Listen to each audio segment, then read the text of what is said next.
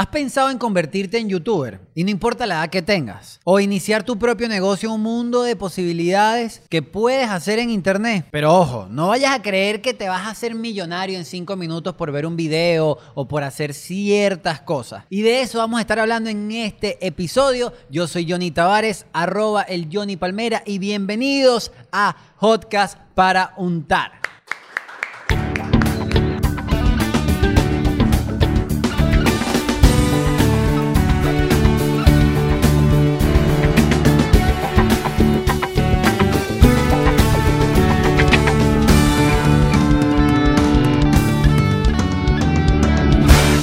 Uno de los negocios más exitosos en internet, y creo que podemos estar de acuerdo con eso, es crear contenido, ¿no? Yo creo que para empezar a crear contenido se necesitan dos cosas. Las ganas, evidentemente, porque sin las ganas no vas a crear contenido, y de qué puedes hablar. Y voy a mencionar unos casos de gente de otras áreas que no vienen del internet, pero han usado YouTube como una plataforma de nuevos ingresos. Y el primero es nada más y nada menos que el señor Sumito Esteves. Si no eres de Venezuela, él es un chef muy reconocido en nuestro país, que lo que hace en su canal es dar recetas de comida. Y ya tiene una comunidad de doscientos cuarenta y cuatro mil suscriptores, que eso es equivalente a doscientos cuarenta y cuatro mil personas que seguramente ven babeados la comida que hace, pero nunca se animan a hacerla porque, bueno, nunca te va a quedar igual. Eso es una realidad. Por otro lado, tenemos a la princesa, la majestuosa Maite Delgado, a Buenas noches, Poliedra, que si no eres de Venezuela, ella es una de las animadoras más importantes de nuestro país. Ahora, en su canal de YouTube, lo que hace es entrevistar a celebridades de otro nivel, como es el caso de J Lo, Jennifer López, como Nacho, como George Harris. Y para colmo, porque es muy interesante como Maite, que viene de la televisión, también ha hecho trendings, creo que se le dice así, o tendencias, o algunos videos que son como muy populares en YouTube, como cincuenta cosas sobre mí, veinte cosas que no sabías de mí, cómo fue su matrimonio, etcétera, etcétera, etcétera. Y es muy interesante cómo personas de otros medios pues utilizan esta red social para seguir generando ganancias, dinero, ¿no? Por otro lado, tenemos a, a los bebés de YouTube, ¿no? Como venezolanos tenemos que sentirnos orgullosos por unos youtubers que han surgido de esa plataforma. El primero, el señor Dross. Para los que no conocen a Dross, este es un chamo que es muy misterioso, es, es místico. Cuenta con veintiún millones de suscriptores y su contenido va muy ligado a mitos, leyendas, cosas que no sabías de lugares. Es como muy oscuro, muy dark. El inodoro es fuente de terror para muchos niños pequeños. Tenemos a La Divaza, que es un personaje de un chico que ha logrado generar una empatía tan cool con su comunidad. Fue uno de los primeros venezolanos en llegar a un millón de suscriptores y que ahora está empezando su carrera como cantante, que creo que aquí debería ser un inciso. No solamente es crear contenido, sino que de crear contenido te puede llevar a otras áreas. En el caso de La Divaza, que ahora hace música, en otros casos que puedes tener una tienda, puedes ofrecer un servicio, etcétera, etcétera, etcétera, aparte del contenido que haces. Y por último, en estos youtubers venezolanos, tenemos a Mariale, que es una chica que empezó con su canal en español, tiene catorce millones de suscriptores y en paralelo empezó un canal en inglés. Tiene ya dos millones de seguidores. Hi guys, I'm Mar, and today we are going to be transforming this grocery store cake. Que eso está muy interesante. Si hablas varios idiomas, está cool que puedas hacer contenido según un idioma que te sientas cómodo o ver en qué nicho te puedes meter según el idioma que sabes. Porque bueno, hay literalmente hay audiencia para todo. Y ahora quiero entrar un poco más a lo que es para mí las grandes ligas de la creación de contenido. Y una chica que yo admiro, que conocimos por Vine, se llama Lele Pons. Y los que no conocen a Lele Pons, que me parece raro si no la conoces, pero está bien, tú señora, mamá, eh, no, no, no te juzgo porque no sepas quién es Lele. Lele es una creadora de contenido que vive en Estados Unidos, nació en Venezuela y que se ha caracterizado por hacer comedia americana. Ella cuenta con diecisiete millones de suscriptores en YouTube y cuarenta y tres millones en Instagram. Lo interesante de esta chica es que en el dos mil dieciséis fue la venezolana más influyente del mundo por la revista Time, y en el dos mil diecisiete estuvo en la lista Forbes treinta antes de los treinta, que es como una especie de reconocimiento a treinta jóvenes menores de treinta que tienen mucha influencia en el mundo. Y todo porque ha creado contenido. Yendo un poco más internacional, aunque Lele evidentemente eh, su contenido es americano. Vamos a, a, a entrar en el mundo de los streamers. El streamer es estas personas que transmiten en vivo, hacen transmisiones en vivo desde sus casas, de algunos lugares. Está muy enfocado en los videojuegos, pero ya vienen surgiendo distintas cosas como entrevistas también que se transmiten en vivo. Y es el español Ibai Llanos, que el año pasado facturó uno punto cinco millones de dólares por streamear durante todo el año. Es que ese momento, es el momento de aprender, es el momento de volver a básicamente aprender cosas que no sabías, por eso se llaman eh, treinta cosas que no sabías, porque son treinta cosas que no sabías. Y si nos saltamos ahora a una red social como lo es Instagram, hay personas, celebridades, que ya les voy a decir, que facturan lo mismo que Ibai solo por un post. Escuchen bien, por una publicación en Instagram factura un millón doscientos mil dólares. Y es nada más y nada menos que Kylie Jenner. O sea, cada vez que ustedes vean una publicidad, si se meten en el perfil de Kylie, ven cualquier contenido que sea publicitario, esa chica está ganando un millón doscientos mil dólares solo por subir ese post que seguramente ese community manager no se puede pelar en subir. Sé que estamos hablando de mucho dinero, pero ¿por qué esta gente monetiza tanto? Porque tienen una comunidad. ¿Y qué buscan las marcas? Ofrecer sus productos y sus servicios a una comunidad. Por eso es que tiene tanto valor el tema de las publicaciones y de su contenido. No vayan a creer y que, ay, si es que tú haces ahí un contenido y, y ya te pagan. No, no, no. Hay un trabajo previo de generar una comunidad, etcétera, etcétera, etcétera. Esto como creadores de contenido. Pero si nos vamos a personas que ofrecen servicios o productos, tenemos al señor Jeff Bezos. Es el segundo en la lista de los más millonarios del mundo, según la revista Forbes. Y este señor, cada segundo genera setecientos dieciséis mil euros. Exactamente, en estos cuatro segundos el señor Bezos acaba de hacer dos millones ochocientos sesenta y cuatro mil euros y estamos hablando el doble de lo que hace Ibai Llanos durante un año y Kylie Jenner en una publicación. Es una locura, ¿verdad? Ajá, ¿y dónde me dejan a Elon Musk? El señor, el dueño de los Tesla, los carros eléctricos y que le encanta, su pasión es mandar cohetes al espacio. Este señor ha comprado mil quinientos millones de dólares en bitcoins para su empresa Tesla Motors. Yo no tengo ni idea cómo se lee y así se ven los mil quinientos millones de dólares aquí en la pantalla. Así que ya saben, yo creo que lo mejor es que agarren esos churupos ahorrados y comiencen algún emprendimiento en YouTube. Puede ser un canal de YouTube, puede ser vender un producto, puede ser ofrecer un servicio. Está muy de moda el tema de eh, vender tus conocimientos en tus plataformas. Entonces, no hay excusa. No hay excusa. O vendan esas arepas con diablito por internet también. Ya está. Aquí, aquí venimos a enseñarle de negocio. Businessman de Hotcast para Untar. Hoy vamos a conversar, ¿no?, con un chico que durante un tiempo ha trabajado por crear una comunidad en YouTube. Él es Daniel Benzit, pero es mejor conocido como Fogonix. Así que vamos a darle la bienvenida aquí en Hotcast para Untar. Yes. La primera pregunta, señor Daniel, es ¿cómo empezaste okay. a crear contenido? ¿Qué te inspiró a, a crear contenido? Bueno, siempre fui un consumidor muy activo de YouTube. Cuando estaba pequeño siempre veía que si niños jugando Minecraft... No hace era... mucho, ¿eh? Cuando no, estaba no, pequeño, no, no. Sí, hace, hace seis meses. Exacto, hace como... No, tres meses más o menos. Veía niños jugando Minecraft y yo quería jugar Minecraft también, haciendo videos y tal. Nunca lo hice. Ya cuando estaba como en cuarto año de bachillerato decidí que quería estudiar cine en la universidad y como la mejor práctica, la mejor manera que ideé para hacerlo era comenzar a hacer videos en YouTube. Un contenido terrible y que mainstream, pero a nivel deplorable, que era que sí, me voy a cepillar los dientes con mostaza, voy a hacer el reto de la canela, me voy a meter una cucharada de canela o una cucharada de toddy y voy a intentar no ahogarme. Cosas súper, súper mal. malas, todo mal. Pero ahí poco a poco fui agarrando la práctica y conocimientos de lo que era la edición de videos, la producción, este, ¿sabes? Desde idearlo, ¿sabes? El concepto de un video, producirlo, llevarlo a cabo, hasta las cosas que necesitaba utilería. Hay un video, por ejemplo, en el que, este, que subí hace poco, que necesitaba que saliera un Ferrari. Y estuve como dos semanas y media buscando un Ferrari para que saliera en el video. Entonces estuve, es, fue como cosas que fui aprendiendo con el pasar del tiempo y poco a poco hasta estas alturas sigo aplicando.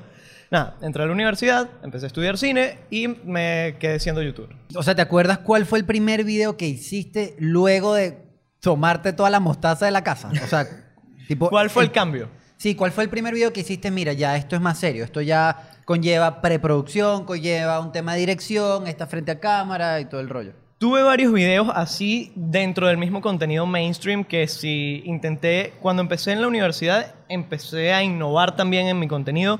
Empecé a hacer que sí, cincuenta cosas sobre mí y con tomas de dron el cincuenta cosas sobre mí. O sea, okay, tenía okay. cero sentido la, como la conexión, pero intentaba hacerlo un poco más elaborado, un poco más producido. Ahora, el punto clímax de la cuestión va cuando me fui del país en el dos mil dieciocho. A finales de dos mil dieciocho yo emigré, estuve un año fuera viviendo en Costa Rica y el contenido que empecé a generar en Costa Rica eran eh, como sobre mi experiencia, eran supervivenciales de cómo yo me voy a adaptar a esta cultura. Entonces era un turista haciendo turismo, o sea, no era como el típico youtuber que se va a un país a explicarle a la gente el cómo es ese país, sino era yo aprendiendo. Si tú estás viviendo ahí. Claro, yo, era yo aprendiendo. Oye, ¿cómo se usa el transporte público? Entonces tú me veías que si en el video hablando con un policía, que señor policía, ¿cómo, cómo agarro el autobús? ¿Cuánto cuesta? ¿Sabes? Era como yo aprendiendo y mientras yo aprendía iba grabando todo eso y ya a ese punto pienso que la producción de esos videos era muchísimo más elaborado, el contenido fue creciendo,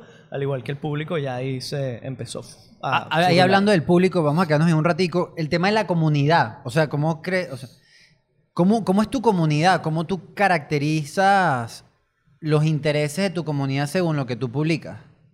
Oye, yo creo que el mayor interés que he notado es sobre el tema viajes o mostrar quizás la parte cultural, social en las calles, cómo se mueve la gente, cómo, cómo vive la gente en la calle, su día a día, desde que sale de su casa a la mañana hasta que regresa en la noche. Eso le interesa mucho porque, por ejemplo, yo hago un video hablando de un challenge, por ejemplo, un tag de esos que hacía antes. Lo subo ahorita y absolutamente a nadie le va a importar. La gente claro. no lo ve, no le llama la atención. En cambio, un video en el que yo salgo a la calle, cuento una historia, una historia mía o de alguien más, una vivencia, una experiencia, la gente se engancha, la gente está ahí. La presencia del público aumenta muchísimo, se ven reproducciones, en likes, en comentarios. Como despertar la... Tú despiertas la curiosidad en algunos temas claro. de, del día a día, por así ¿Cómo, decirlo. ¿Cómo funciona la sociedad en los diferentes sitios a los que voy visitando? Y, y en la monetización, o sea, YouTube paga, si paga, ¿cómo es el proceso? Si paga bien. Eh, sí, tengo, claro. Tengo, Yo... tengo entendido que, que has tenido la oportunidad de tratar con otros youtubers, no solamente venezolanos, sino, sino mexicanos, y uno también americano. Si puedes hablar de, de ajá, cómo, cómo es la facturación de ellos, si sabes alguna información que se pueda compartir, evidentemente. Claro. Bueno, no te puedo decir las cifras exactas de los otros youtubers, pero por ejemplo te digo de primera mano, yo vivo de hacer videos en YouTube, es de lo que vivo, es de lo que mantengo a mi familia, digámoslo así. Este, no, que vamos a pagar la, el internet, el agua, las cosas que tampoco son tan caras acá en Venezuela. Pero, ¿sabes? Como que contribuyo con la casa, con el mercado, ¿sabes? Ayudo a mi mamá, a mi papá en lo que puedo. Sí, es tu trabajo. Es mi trabajo. Es, es de lo que vivo y me ha funcionado muy bien hasta ahora. La monetización, desde que estoy acá en Venezuela, que me quedé encerrado por la pandemia. Yo antes salía mucho del país, viajaba, pero me quedé encerrado en la pandemia. La monetización baja porque depende mucho del país del que te estén viendo. Okay. O sea, no es lo mismo una publicidad de acá de Venezuela, es decir, un espectador que te esté viendo acá en Venezuela, que un espectador que te esté viendo desde Estados Unidos, porque la publicidad que le va a aparecer es muy diferente. La publicidad es lo típico que seguramente cuando estaban viendo este video les apareció antes omitir anuncio, tal, bueno. Eso sí, que les... sale que si un árabe cantando reggaetón. Sí, eso les... ¿Quieres aprender el inglés? Te enseño aquí, este libro de gramática lo vamos a quemar. Y dije que, amigo, no lo queme. Pero te entiendo, te entiendo. Eso probablemente le esté generando dinero a Johnny en este momento. Exacto. Entonces, nada, esos anuncios le van generando dinero al creador de contenido, depende del país del que lo estén viendo. Normalmente YouTube te hace un promedio diario que se llama C P M, que es clic por mil reproducciones. Ese promedio va entre la retención de audiencia, cuánto tiempo las personas que vieron el video se quedaron, el país del que te están viendo, que cada país tiene un precio específico. El estándar de Estados Unidos, por ejemplo, son diez dólares cada mil reproducciones y el estándar de Venezuela son catorce centavos cada mil reproducciones. Entonces, tú vas que cien mil reproducciones provenientes únicamente de Venezuela son catorce dólares. cien mil reproducciones provenientes únicamente de Estados Unidos son mil dólares. Ahí está la diferencia de ganancias y ahí está por lo que uno siempre intenta enfocarse como un público más internacional, más amplio, que, que te pueda ver desde cualquier parte. Sin embargo, bueno, normalmente desde el país el que estás haciendo el video es de donde más te van a ver siempre.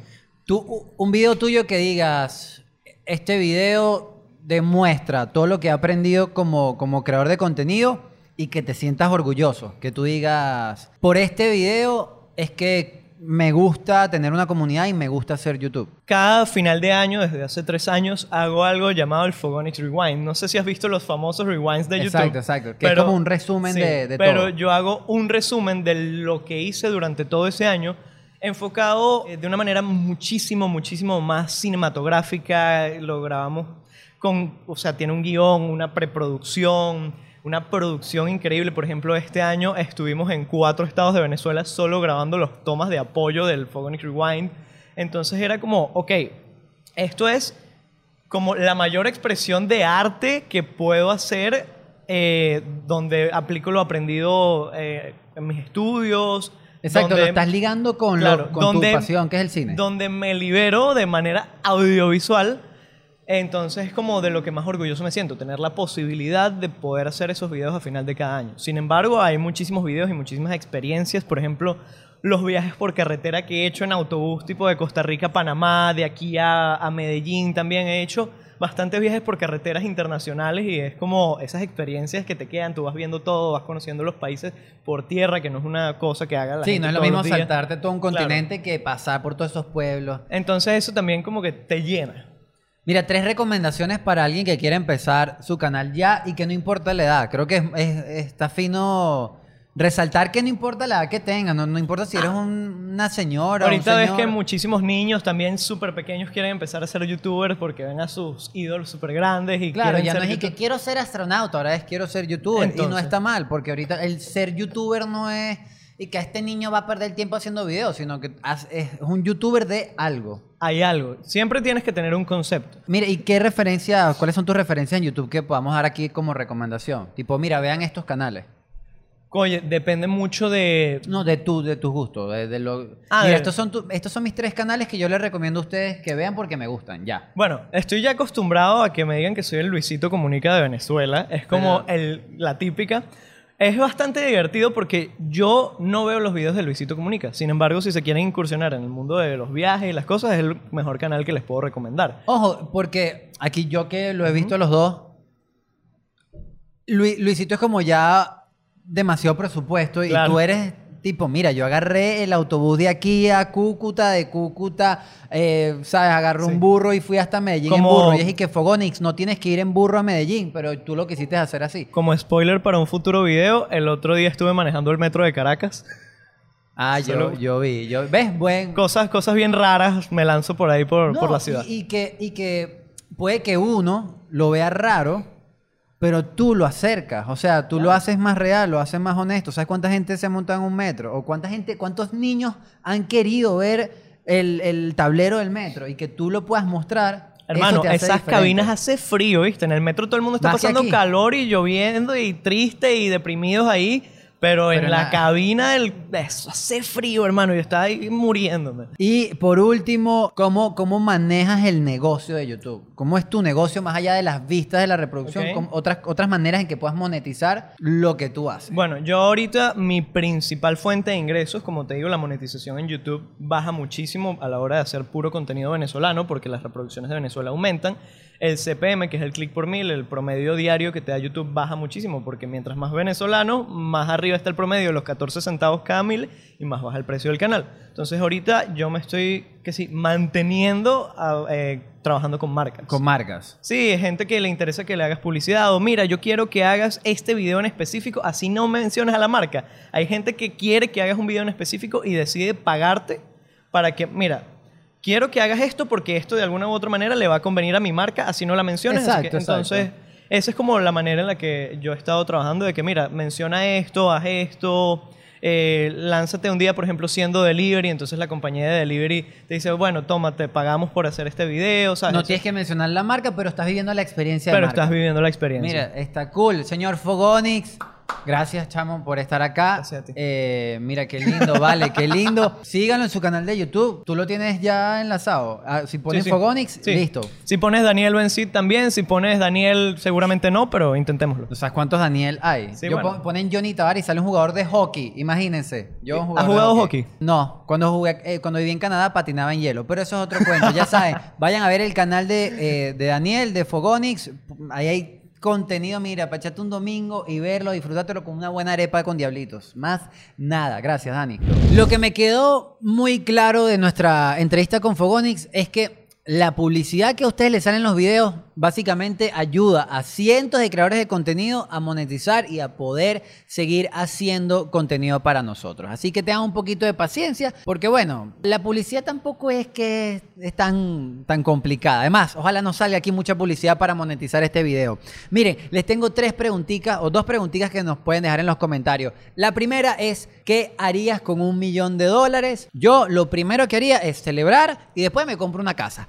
Y lo segundo es, dame una recomendación de algún youtuber favorito. Yo les dejo tres. MrBeast es muy interesante porque hace cosas muy exageradas, involucra mucho dinero e involucra a sus suscriptores. Juan Pazurita tiene unos vlogs de aventura, aparte hace labor social, está muy interesante. Y el tercero, un artista, un actor que me parece fascinante lo que hace en YouTube, es Will Smith. También lo invito a que vean su vlog. De resto, ya saben, tienen que suscribirse al canal, darle la campanita para que le lleguen las notificaciones. Si les gustó este video, darle like para posicionar el video. Los invito a que vayan a ver todos los episodios de esta primera temporada de Hotcast para Untar. Gracias por ser parte de este experimento. Lo estamos haciendo con todo el cariño para poder compartir con ustedes y estar ahí acompañándolos en cada hogar, en cada mesa, para que compartan en familia y pasemos un rato agradable. Ya saben, no se dice corte, se dice se unta, lo llenamos de diablitos de esa arepa así para que quede bien gordo y nos las comemos y nos comemos las arepas de toda la casa. Gracias, gracias por la oportunidad y nos vemos en una próxima ocasión. Chao.